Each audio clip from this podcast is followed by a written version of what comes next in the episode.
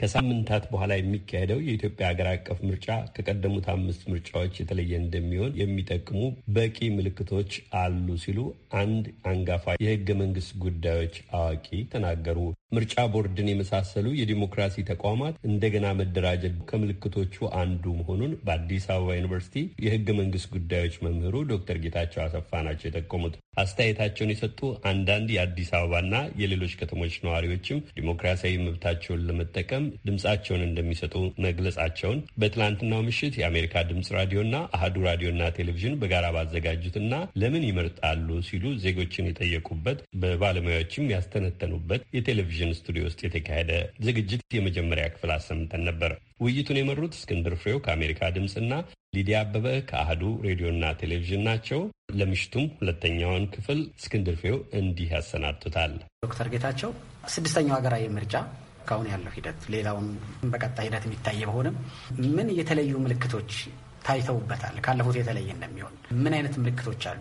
ዋናው እኛ አይነት የፖለቲካ ስርዓት ውስጥ የምርጫን ትክክለኛነት፣ ፍትሐዊነት ከማረጋገጥ አኳያ ስናየው የምርጫ አስተዳደር አካል ትልቅ ሚና ነው የሚጫወተው። አንድ በገለልተኝነት ምርጫን እንዲያስፈጽም በሕግ የሚቋቋመው ተቋም ምን ያህል አቅም አለው፣ በሰው ኃይል በሪሶርስ ምን ያህል የተደራጀ ነው፣ እንደገና በገለልተኝነት ደግሞ ምን ያህል ገለልተኛ ነው ከመንግስት የሚለው ቁልፍ ነገር ነው። ይህንን ሁኔታ በመረዳት የህገ መንግስት አውጪዎቹ በጥሩ ሁኔታ በህገ መንግስቱ ውስጥ የምርጫ አስተዳዳሪው አካል በኢትዮጵያ ብሔራዊ ምርጫ ቦርድ እንዲሆንና ይሄ ተቋም ደግሞ በማንኛውም የፖለቲካ ተጽዕኖ ስር እንዳይሆን በመንግስትም በሌሎችም በገለልተኝነት ምርጫን በአገሪቱ በአጠቃላይ የሚያስፈጽም ተቋም ሆኖ እንዲደራጅ በህገ መንግስት ተቋቁሟል። ህገ መንግስታዊ ተቋም ሆኖ ነገር ግን በተግባር ይሄ ሳይፈጸም ቆይቷል እስካሁን ድረስ። ነገር ግን አሁን ይህንን አስመልክቶ የህግ ማሻሻያም ተደርጓል። እንደሚታወቀው የቦርዱ በአዲስ መልክ የነበረው ህግ ተሻሽሎ የቦርዱን አቋቋሚያ አዋጁ ማለት ነው። አቋቋሚያ አዋጁ ቦርዱ በሚደራጅበትን ስርዓት በሙሉ በሙሉ በሚባል ሁኔታ ቀይሮ ለምሳሌ የገሚስ ጊዜ አባላት ሳይሆኑ ቦርዱ አሁን ያሉት አባላት ሙሉ ጊዜ የሚሰሩ ዋና ስራቸው ሆኖ ሌላ ስራ ሳይኖራቸው በሙሉ ጊዜነት ስራውን እንዲያከናውኑ አምስት የቦርድ አባላት እንዲሆኑና እነዚህም በተቻለ መጠን ገለልተኛ ሆነው ተመሰከረላቸው ሰዎች እንዲሆኑ ተደርጎ በሚያስችል መልክ አዋጁ ውስጥ ገብቶ በተግባርም ይሄ ተፈጽሟል።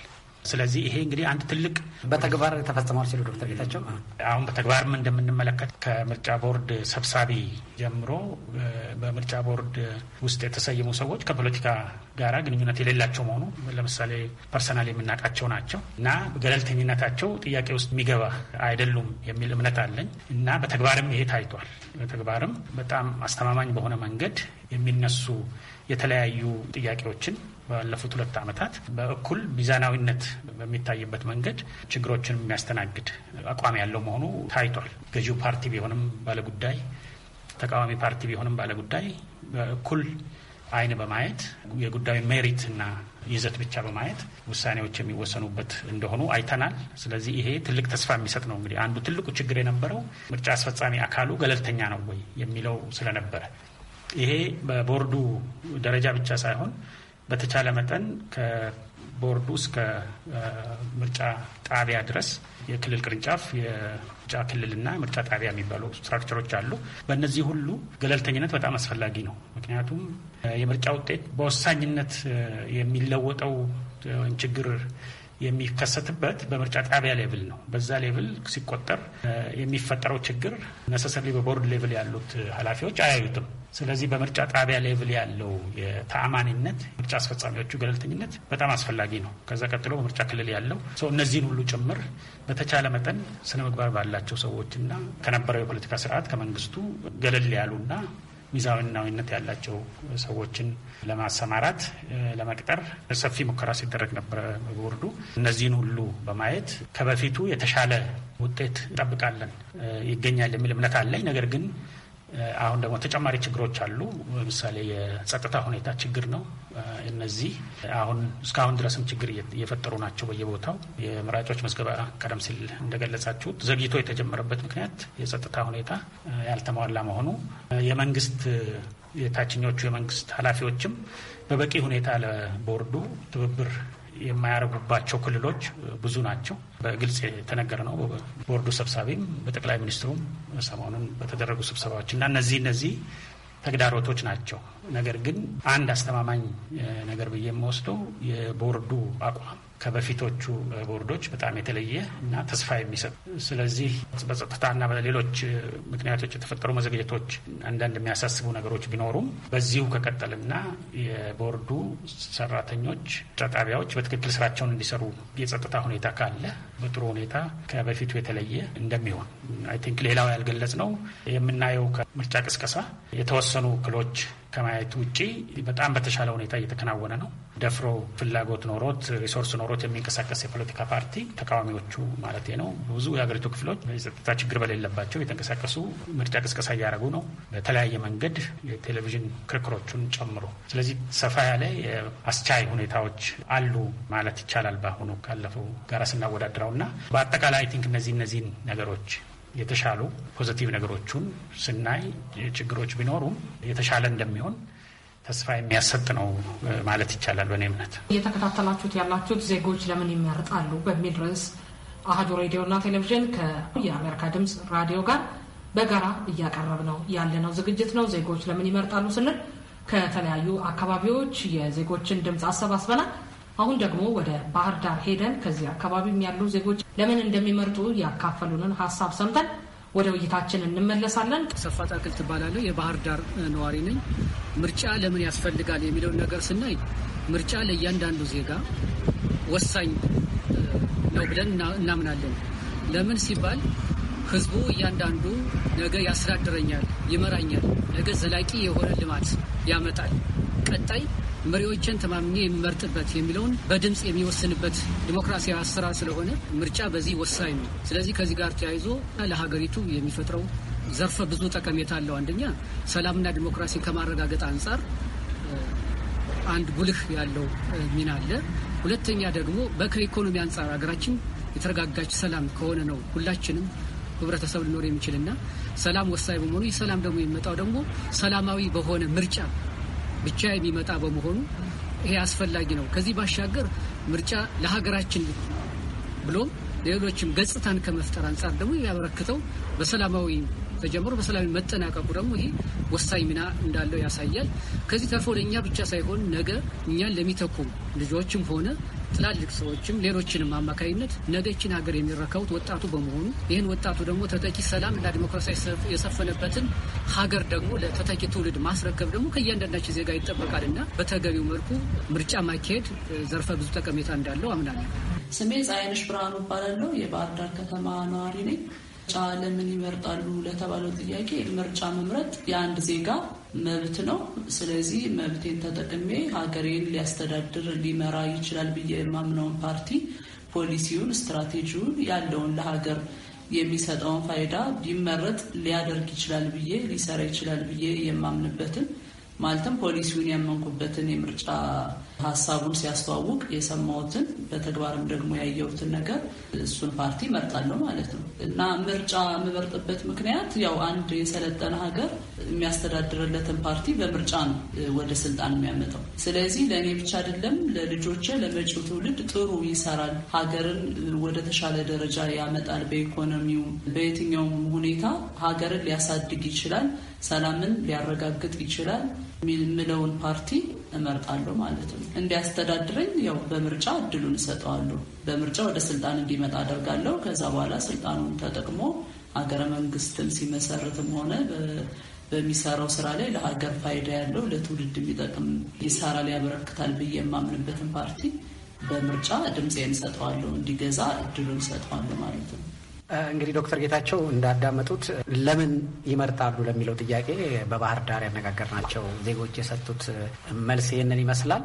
ኢትዮጵያ ውስጥ የተካሄደ ጥናት እንዳለ አላውቅም፣ ግን አንዳንድ ሀገሮች ውስጥ የትኞቹ የህብረተሰብ ክፍሎች የበለጠ በምርጫ ይሳተፋሉ የሚሉ ጥናቶች ይደረጋሉ። ለምሳሌ አፍሮ ባሮሜትር የተሰኘ ተቋም በአስር የአፍሪካ ሀገራት ያደረገውን ጥናት መነሻ አድርጎ ያሰፈረውን እያየው ነበር እና በእነዛ ሀገራት እንግዲህ ድርጅቱ እንደተመለከተው የመገናኛ ብዙኃን ዜና የሚከታተሉ ሰዎች የበለጠ ይመርጣሉ።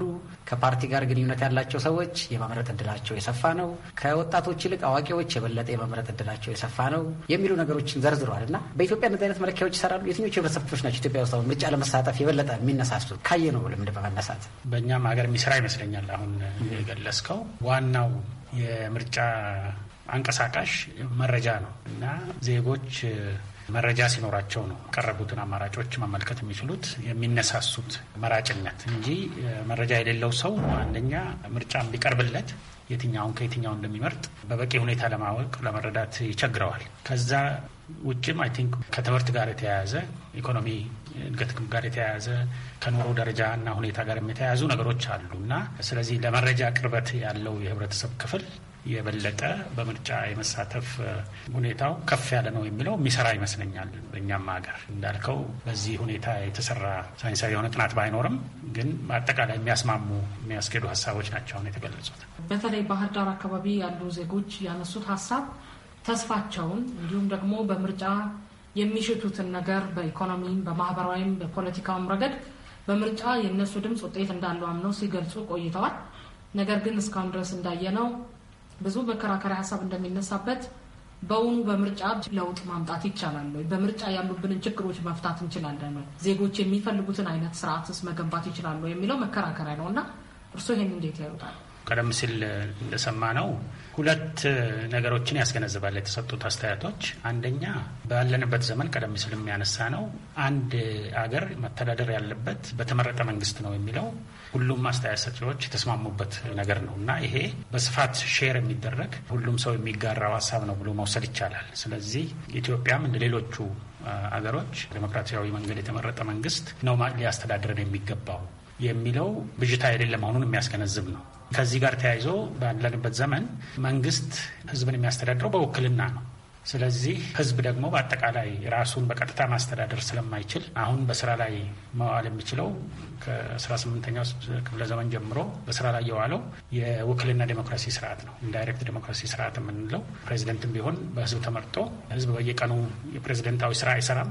አንዴ ይመርጣል። በአራት ዓመት በአምስት ዓመት ያ ሰው የተመረጠው ስራችንን ሰርቶልናል ወይ፣ የሰጠነውን ቃል ኪዳን አክብሯል ወይ የሚለውን የሚገመግሙበት በምርጫው ጊዜ ነው እንጂ ከተመረጠ በኋላ ወክሎ የሚሰራው እሱ ነው። በህዝብ እንደራሴዎችም እንደዛው ነው። በእኛ ሀገር ፓርላሜንታሪ ስርዓት ነው። የሚመረጡት የምክር ቤት አባላት ናቸው። ጠቅላይ ሚኒስትሩ ከተመረጡት ውስጥ ነው የሚመረጠው። በቀጥታ ሳይሆን የሚመረጠው በእንደራሴነት ነው የሚመረጠው። ስለዚህ ዋናው የስልጣን ባለቤት እንደራሴዎቹ ናቸው በእኛ ሀገር የምክር ቤት አባላት። እነዚህ የምክር ቤት አባላት አንዴ ከተመረጡ በኋላ የተመረጡበትን ፖሊሲ እያስፈጸሙ በዛ platform ላይ ስለተመረጡ ህዝቡ ያንን ፈጽመዋል አልፈጸሙም የሚል በምርጫ ዘመን የሚቆጣጠርበት ስርዓት ይፈጠራል ማለት ነው። ስለዚህ ቀደም ሲል የተሰጡት አስተያየቶች የሚያስገነዝቡን ውክልና የዴሞክራሲ ስርዓት ብቸኛው አማራጭ የህዝብ አስተዳደር ስርዓት እንደሆነ የሚያስገነዝብ ነው። ይሄ ማለት በየምርጫ ዘመኑ እንመርጣለን፣ እንደገና ሰርተዋል አልሰሩም የሚለውን ገምግመን ደግሞ በሚቀጥለው ወይ እነሱን እንመልሳለን ወይ ሌላ እንመርጣለን። እንደዛ ካልሆነ ሊያስተዳድሩን አይገባም ያለ ምርጫ ሊያስተዳድሩን አይገባም የሚለው ሀሳብ በአስተያየት ሰጪዎቹ ተቀባይነት ያለው ነው። በሰፊው I think ሌሎችም የሚጋሩት ሀሳብ ይመስለኛል። ስለዚህ ይሄ አንድ የተሰመረበት ጉዳይ ነው። ሁለተኛው ሊዲያም እንዳነሳሽው የህዝብ እምነት በጣም አስፈላጊ ነው በምርጫ ቀደም ሲል ሰዎች የምርጫ ተሳትፏቸውን በሚመለከትም ትልቅ አስተዋጽኦ የሚጫወተው የሚሰጡት ድምፅ በትክክል ዋጋ አውጥቷል ወይ? ለምሳሌ ብዙ ህዝብ የመረጠው መንግስት መንግስት ሆኗል ወይ? ብዙ ህዝብ የመረጠው ተወካይ ወንበሩን አግኝቷል ወይ? የሚለው የሰጡት ድምፅ በውጤት ሲቀየር ይሄ ስርዓቱ ላይ እምነትን ያሳድራል። በዛ እምነት ላይ ተመስርተው ሰዎች በየጊዜው የምንሰጠው ድምፅ ተቀባይነት አለው። ስለዚህ እንሳተፍ፣ ትክክል የምንፈልጋቸውን ነገሮች የሚሰሩልን ሰዎች ተወካዮች እንምረጥ የሚል መነሳሳት የሚፈጠረው ስርዓቱ ተአማኒ ሲሆን ነው እና ህዝብ የመረጠው ቀርቶ ጉልበተኞች መንግስትን የጸጥታ ኃይል የሚያዘው ጉልበተኛ የሆነው ቡድን ህዝብ መረጠም አልመረጠም በስልጣን የሚቀጥል ከሆነ የህዝብ የምርጫ ተሳትፎና ፍላጎት በፍላጎት ላይ የተመሰረተ አይሆንም። በግፊት በጫና ላይ የተመሰረተ ይሆናል። ስለዚህ እምነት አይኖረውም እና ይሄ እንግዲህ ባለፉት የምርጫ ስርዓቶች ከፍተኛ ችግር ሆኖ የቆየ ጉዳይ ነው እና የሰዎች ተሳትፎ ላይም ከፍተኛ ተጽዕኖ ፈጥሮ የቆየ ጉዳይ ነው። ስለዚህ አሁን ዋና ነው ይህንን ሁኔታ ለመቀየር የሚያገለግለው። የምርጫ ስርዓቱ በትክክል የተመረጡ ተወካዮችን ውጤቱ ትክክል ተገልጾ በትክክል ተቆጥሮ አሸናፊ የሚሆኑበት ስርዓት መመስረት ይኖርበታል። እንደዛ ካልሆነ ዜጎች ምርጫን ዝም ብሎ ለመሳተፍ ብቻ እንደማይመጡ እና እምነት ጥለው እንደሚመጡ መታወቅ ይኖርበታል። ይሄ የማይሆን ከሆነ ለረጅም ጊዜ የሚቆይ ውጤት አይሆንም። በጉልበት የተወሰነ ጊዜ ሊቆይ ይችላል። ነገር ግን ይሄ ገደብ ይኖረዋል ማለት ነው። ሁልጊዜ የተታለለ ማህበረሰብ ሊኖር ስለማይችል ይሄ ለጉልበት ለአመፅ መንገድ የሚሰጥ ነው። ስለዚህ የምርጫ አስፈጻሚው አካል ከፍተኛ ኃላፊነት አለበት። የመንግስትን ስልጣን የያዘው አካል ከፍተኛ ኃላፊነት አለበት። ምርጫው የዜጎች ድምፅ በትክክል ውጤት እንዲኖረው ማድረግ አማራጭ የሌለው ነገር መሆኑ መታወቅ ይኖርበታል እና አስተያየቶቹ በእምነት ላይ የተመሰረቱ መሆኑ ድምጻችን ውጤት ይኖረዋል የሚል ተስፋ እና እምነት ወይም አሰምሽንስ የምንለው ላይ ተመስርቶ የተሰጡ አስተያየቶች መሆናቸው ግልጽ ነው እና ይሄ ተግባራዊ መሆን ይኖርበታል። ተግባራዊ ካልሆነ ምንም አማራጭ የለውም ማለት ነው። ወደ ችግር ነው የሚከተው እንጂ ያንን የተጭበረበረ ወይም ብዙ እንከኖች ያሉበትን ድምፅ ተቀብሎ በዛ ረክቶ የሚኖረው የማህበረሰብ ክፍል የሚኖር አይመስለኝም። ስለዚህ ካለፉት ምርጫዎች አይተነዋል። በጉልበት ካልሆነ በስተቀር ውሸት የሆነ ወይም የተጭበረበረን ነገር ህዝብ ይቀበላል ብሎ ማመን አስቸጋሪ ነገር ነው እና በተግባር ያየነው ጉዳይ ስለሆነ አማራጩ ትክክለኛ የሆነ ምርጫ ተካሂደው ትክክለኛ የሆነ ቆጠራና ውጤት መገለጽ ይኖርበታል ማለት ነው በምርጫ አስፈጻሚው በቦርዱ። ዶክተር ጌታቸው እንግዲህ የተለያዩ ሰዎች ናቸው የሚያጋጥሙት ጥሩ ያልሆነውን ያለፈ ተሞክሯቸው መነሻ አድርገው የማይመዘገቡ ሰዎች ያጋጥማሉ። አሁን ያለውን አንዳንድ የጸጥታ ችግር መነሻ በማድረግ ምርጫ በዚህ ሰዓት ለኢትዮጵያ ቅንጦት ነው የሚሉ ሰዎች ያጋጥማሉ። አይ በዚህ ሁሉ ሂደት ውስጥ ቢሆን ዲሞክራሲያዊ መብታችንን ተጠቅመን መምረጥ አለብን የሚሉ ሰዎች ያጋጥማሉ። የተለያየ አይነት አስተያየቶች ናቸው የሚያጋጥሙት። ሚዛኑ የት ላይ ነው? የቱ ላይ ነው ትክክለኛው ሚዛን?